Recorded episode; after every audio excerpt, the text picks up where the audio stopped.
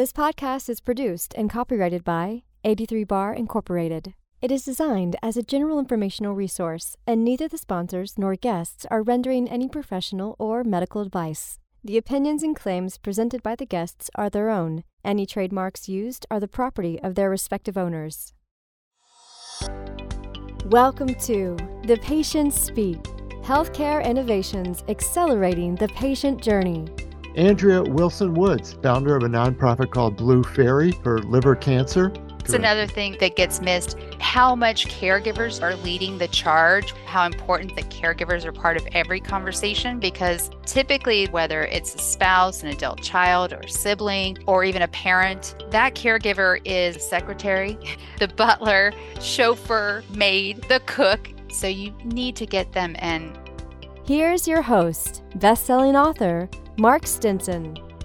Hello, and welcome again to our podcast where we combine business and science innovation of healthcare with the patient voice, what we need to hear when the patients speak, and how to integrate their experiences in getting from diagnosis to wellness. And I'm just so glad today to have Andrea Wilson Woods. Andrea, welcome to the program. Oh, thank you so much for having me, Mark, and for doing this podcast. I think it's important too. And certainly with your background, we're going to talk about a lot of different things from your patient advocacy experience. You're the president and founder of a nonprofit called Blue Faery for liver cancer. You've also founded and you're the CEO of Cancer U, a for profit social impact healthcare startup.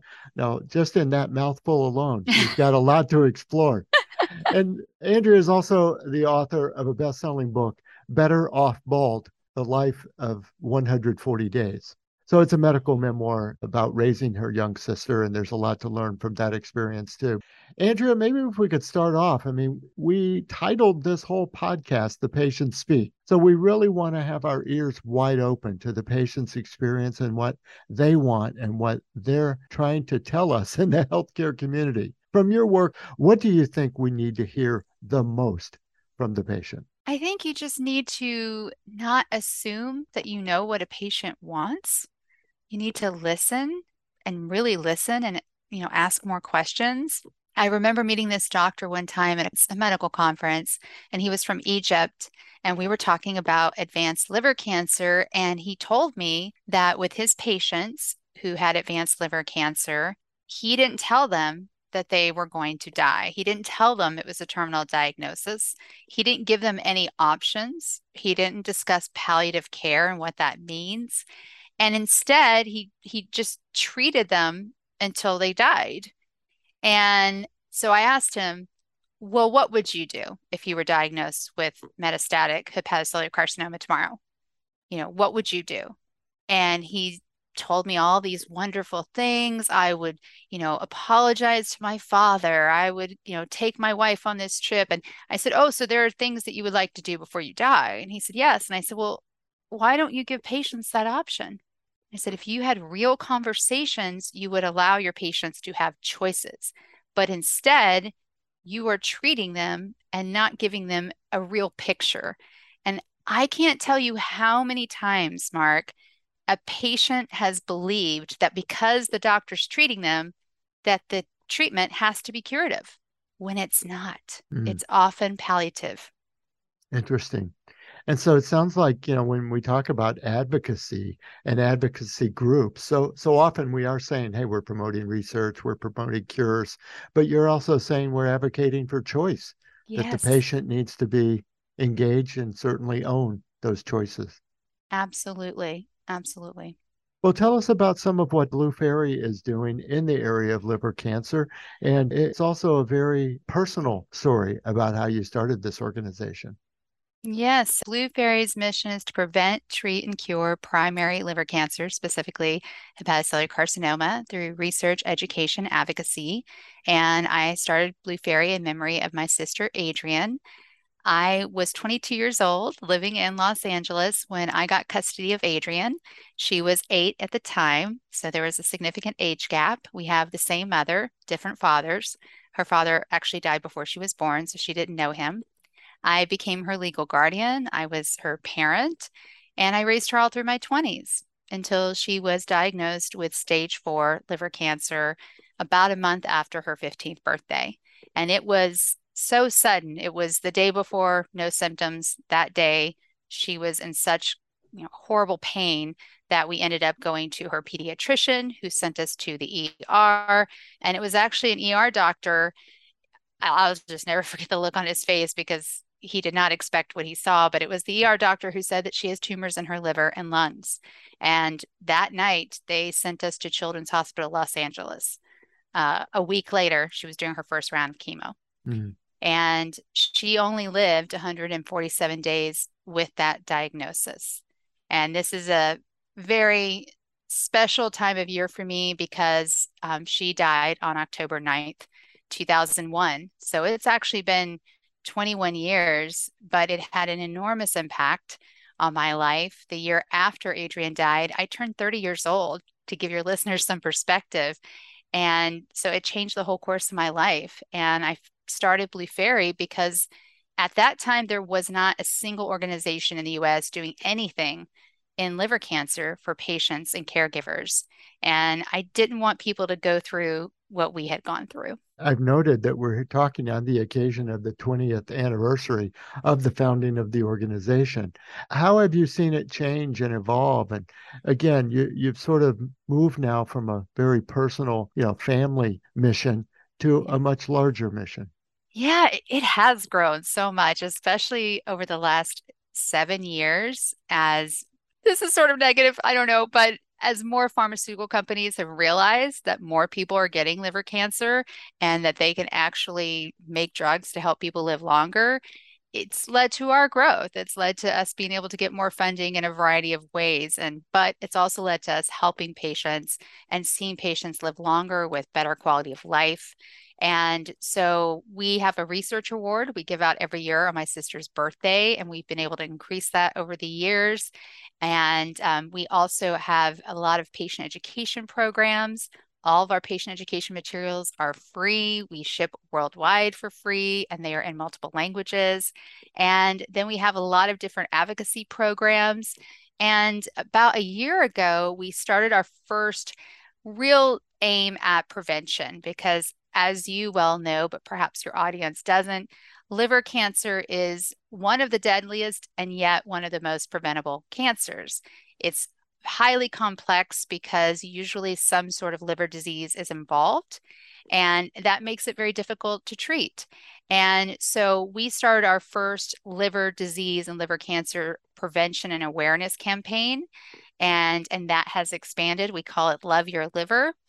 And it's just it's been so exciting to to see it grow. We also have a private online community, HIPAA compliant, i.e., not a Facebook group for yeah. patients and caregivers. And it's just wonderful to see how the community has come together and support each other as well. Well, you mentioned our understanding and appreciation of what is possible, you know, and what the disease really is all about and how it can be prevented and how it if it, if it has progressed. I guess I think about the companies that are sponsoring and supporting the organization. You know, certainly the companies have representatives called patient affairs and patient advocates and clinical liaisons and so forth. But have you had the opportunity to turn the tables and educate them to our point about patient voice, you know, that this is what you really need to understand from us patients and us caregivers. Yes, I have. I've been very fortunate. There's one small biotech company that actually bought my book for all of their staff because they wanted people to truly understand the patient experience.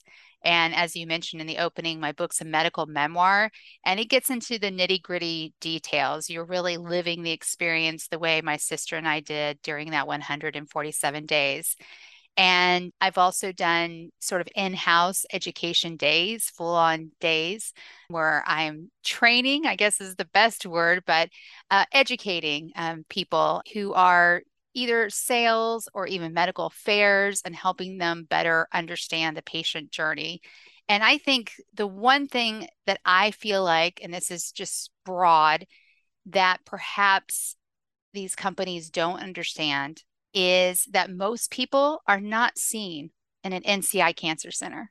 Mm-hmm. You know, most people are not going to have that multidisciplinary team unless they move their care.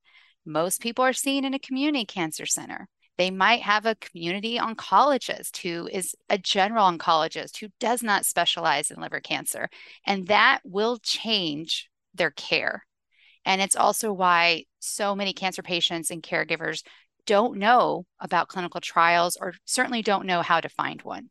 Well, I think let's talk about that for a second. Certainly, the presenter of this podcast, 83 Bar, is involved in the recruitment of potential candidates for uh, clinical trials.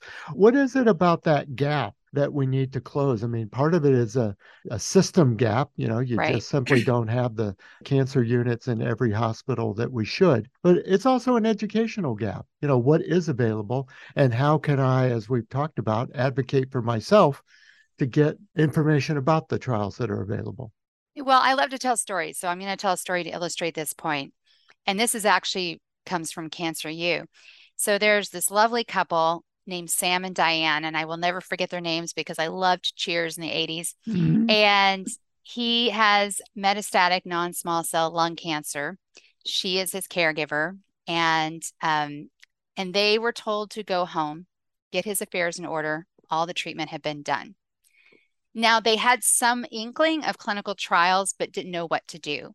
They had joined Cancer U, they had found us on Facebook, and we didn't have a lung cancer course yet. So they reached out and said, What can we do? And I said, Well, would you mind? We can make you a case study, we'll record it, other people can learn and I will teach you one on one how to use clinicaltrials.gov, which is probably one of the least user friendly websites exactly. in the world, it's right? the most patient friendly. Uh, it source. is not. It's not easy for anyone, right? No. And so we that's what we did. So we spent an hour going through understanding how to use it. And but what we also did, and this is where I feel like industry misses the mark, is I worked with them on what are their core values what were their deal breakers? And they had a big deal breaker that was going to affect any clinical trial. They did not want to go anywhere that was more than 15 minutes from their house because they didn't like to drive, especially at night. They were both over 60 and they just didn't feel comfortable. And they didn't have anyone else who could drive them. And so, luckily, they did, they do live in a suburb of Atlanta. So that helped, but it still limited things. So, in one hour, we identified five possible clinical trials. And I reached out a week later to see what happened. And Diane responded and said, Oh, those five trials didn't work out. But because she had learned how to use clinicaltrials.gov, when those five trials didn't work out, she got right back on the website, found a trial, and got Sam enrolled. And it was less than 15 minutes from their house. Now, why their oncologist did not suggest that to them I don't know. And I don't believe in peddling in false hope. So I also want to add that Sam was very clear. He felt good. He didn't feel sick. He said, as long as I feel good, I want to keep going. If I feel bad, you know, then of course not. But I still feel good. So I want more time with my wife. And that's a good reason to enter a clinical trial. That's a good reason to keep going. Yes. It's interesting you say, armed with the information and sort of the training and capability of using the tool, you have more choices. I mean, yes. going back to advocating for choice, if you think you only have these three or four options, well, then you're limited. But if you have even more options, did, did they feel empowered? We use this word a lot empowered patients. Did they feel empowered with this knowledge and ability to use the tool? Yes certainly she did. Mm-hmm. And that's another thing I think that gets missed is how much caregivers do, how much they are leading the charge when it comes to care. Mm. You know, how important that is that caregivers are part of every conversation because I didn't realize this until someone said this to me, but typically that primary caregiver, whether it's a spouse, an adult child, or sibling, or even a parent of a pediatric patient, that caregiver is the secretary, the butler, the chauffeur, the maid, the you know the cook. You know that that caregiver knows everything. So you need to get them in on the conversation from the get go. Mm, so helpful. Well, you touched on your other venture, and I wanted to move to that too, and that's Cancer U. Tell us about uh, how you're educating and engaging uh, cancer patients through this really university type offering. Yes, CancerU is an online platform for both cancer patients and caregivers to educate, empower, and engage them to become advocates for their care to improve outcomes, to lower stress, and reduce cost. So we use courses for education, we use community for engagement, and we use coaching for empowerment. And it really is designed like this holistic university style model. And all online. And sort of yeah. what's the modality? Tell us about how the information is is taught. I come from a teaching background. When I was raising my sister, I was a teacher. And then after she died, I went back to school. I like to say I gave USC more of my money and got my master's and I was also an adjunct professor. So that's my wheelhouse. That's where I'm super comfortable. So I feel it's very important to address all learning styles. So there's video, there's audio, there are downloadable worksheets to address all of those modalities. Um, the coaching is done online, typically in a Zoom type situation. Um, and then the community is strictly online, but people can engage with photos. We don't have the video component yet of the community, but that is something we're looking into. Well, and I guess our listeners may be surprised. So I wanted to really get under the hood of CancerU. It reads like a healthcare startup.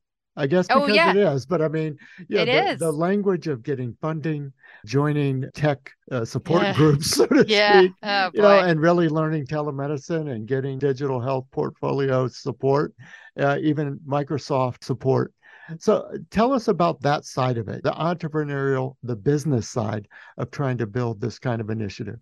You know, CancerU really came out of me trying to solve a problem that I saw in my own advocacy group and others one of my frustrations with Blue Faery that I realized pretty early on was it wasn't enough to give patients educational materials, even if they are free and they are in layman's terms and in multiple languages. What was happening is that patients and caregivers were reaching out to me and asking for more help. So they had the what, but they didn't know the how. They didn't know how to act on the materials they had been given and they had more questions. And so I had been coaching patients and caregivers pro bono for over a decade. And it started small and it was only in liver cancer. And then it just, it was just word of mouth until the point, it got to the point it was unsustainable because I can't scale myself. Mm-hmm. But I could not bring myself to charge patients and caregivers because I've been there and I just couldn't do it. I could have made a very lucrative business out of being a personalized cancer coach. And I don't, you know, I don't shame or blame anyone who does that, but it just wasn't for me. So I just kept percolating over, over, how can I solve this problem? Meanwhile, people are sending me their medical records through Facebook Messenger, yes. unsolicited, mind you, unsolicited. And I was like, this is crazy, you know, but clearly there's a need. So I kept thinking about it. I kept thinking about my own situation, how, you know, with my sister, I was asked to make these major decisions about her treatment less than 48 hours after being told about these tumors in her liver and lungs. And I was somewhat comfortable in that environment because our mother had been a nurse. So I grew up around doctors and hospitals, and still they were throwing all these acronyms at me. It was like the alphabet soup of cancer, I call it. And to me, it was like, you have to go back to school. You really have to go back to school. And I was like, oh my gosh, Cancer University. So I had this crazy idea in the summer of 2017 and I entered this competition called the C3 Prize. It's sponsored by the pharmaceutical company Astellas. It's their Changing Cancer Care Prize. And that year it was co sponsored by um, Robert Herjavec from Shark Tank. His mm-hmm. mother died from ovarian cancer, I believe. And so he's very passionate about this. And so I thought, I have this crazy idea. I'm going to enter this contest. We'll see. You know, I really didn't think much about it. I threw together a web page I, I thought, we'll see what happens. Well, to my surprise, um, I ended up getting into the semifinals. They had over 160 entries from 21 countries, and I got in the top 10. And I spoke with the Astellas executives. They totally got where I was going with it. They loved it. And I didn't get into the finals because I just had a web page with a video, but you know, it gave me some momentum. And I was very nervous about going into the health tech space. And and the for profit. So I spent six months vetting the idea with patients, caregivers, advocates, survivors, all the doctors that I know, um, all the pharma contacts that I have. And every single person said yes. Every single person said yes. You've got to do this. There's a need for this. And so I found a co founder. I did not have a co founder for Blue Faery. And so it was very important for me to have a co founder with a completely different skill set. I didn't want to do it alone. And so we co founded the company officially in the spring of 2018. And we've bootstrapped the business. And it's not been easy. I want to be very honest. It's been incredibly tough. It really has. And and I've put my life savings into the business. Yes. Well, and every entrepreneur, whether they're in health or otherwise, any entrepreneur knows this term bootstrapping. It sounds glamorous, but it's, it's oh god, no. You know, it should like, be oh, going broke. yeah, exactly. I just heard oh. another entrepreneur say that she's still recovering from a poor credit score because one time, like yes. for a three month period, she didn't pay her credit card. Mm. And that was four years ago. Yes. And she still, her credit score hasn't recovered from four years ago. When you're literally putting everything in. Yeah. Well, my guest is Andrea Wilson Woods. I have a couple of questions about how we go forward here, but I want to make sure we pause here to give us the coordinates where we can find you, you know, where we can learn more about the, all these great programs. Of course. So for Cancer U, just go to cancer.university. For Blue Faery, it's bluefaery.org, F A E R Y.org. For me personally, it's just my name, AndreaWilsonWoods.com. And to get the book, go to betteroffbald.com. Wow, lots of good resources there, lots of good experience.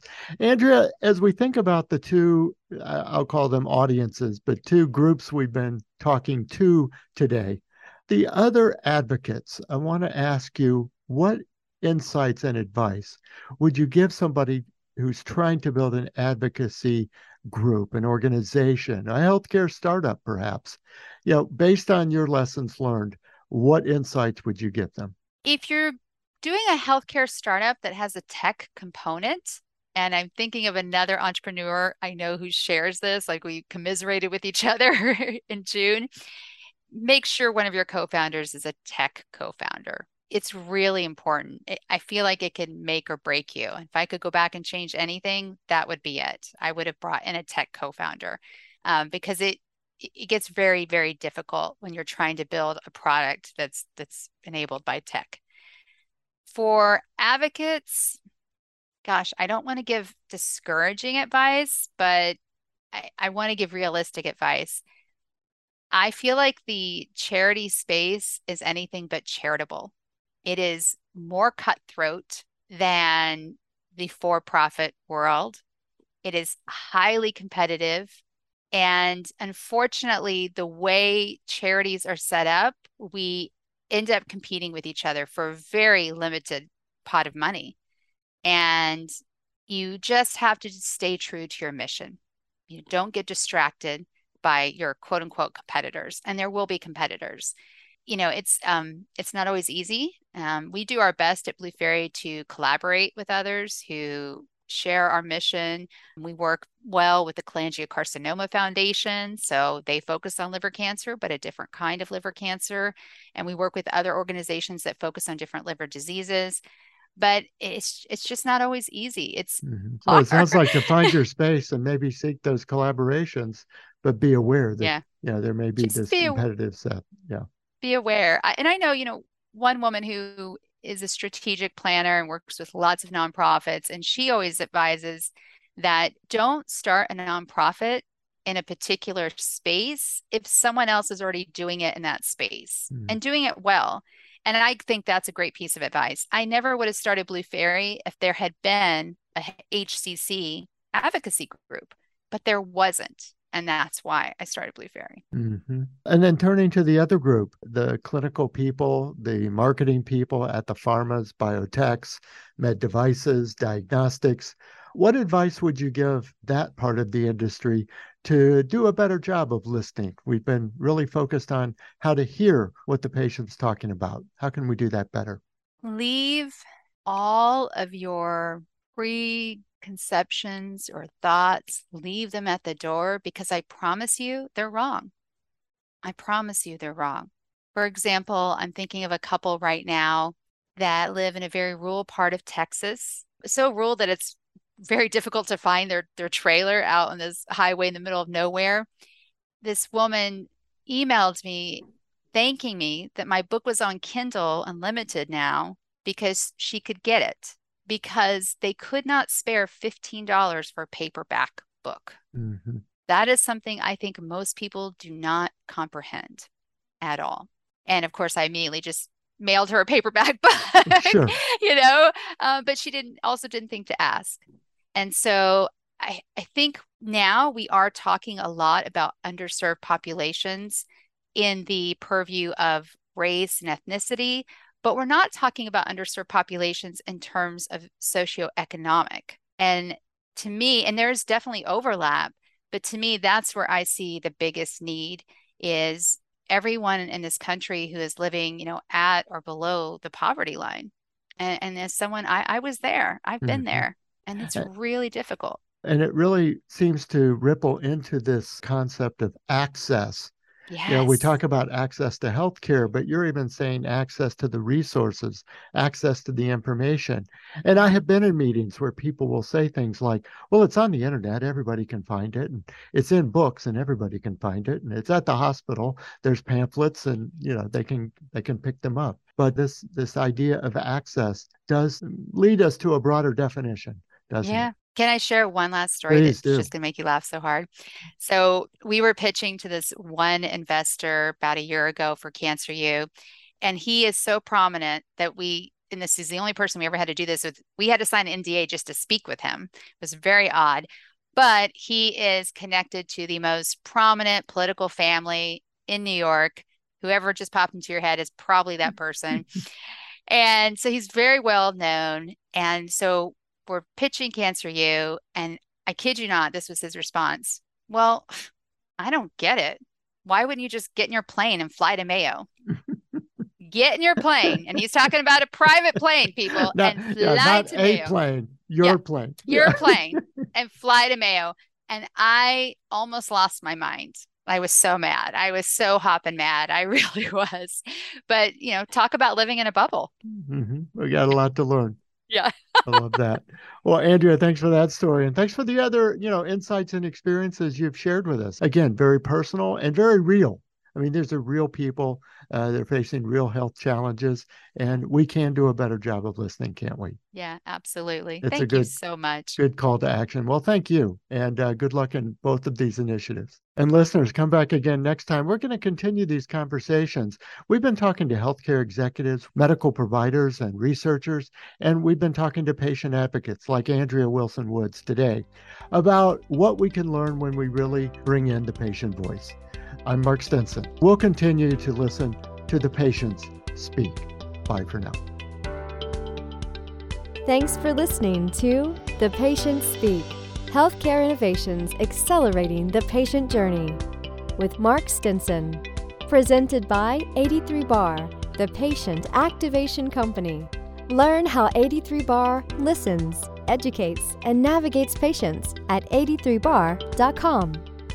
You can listen wherever you get your podcasts, including Apple Podcasts, Amazon Music, Google Podcasts, Spotify, and iHeartRadio. Subscribe now so you won't miss an episode of The Patients Speak.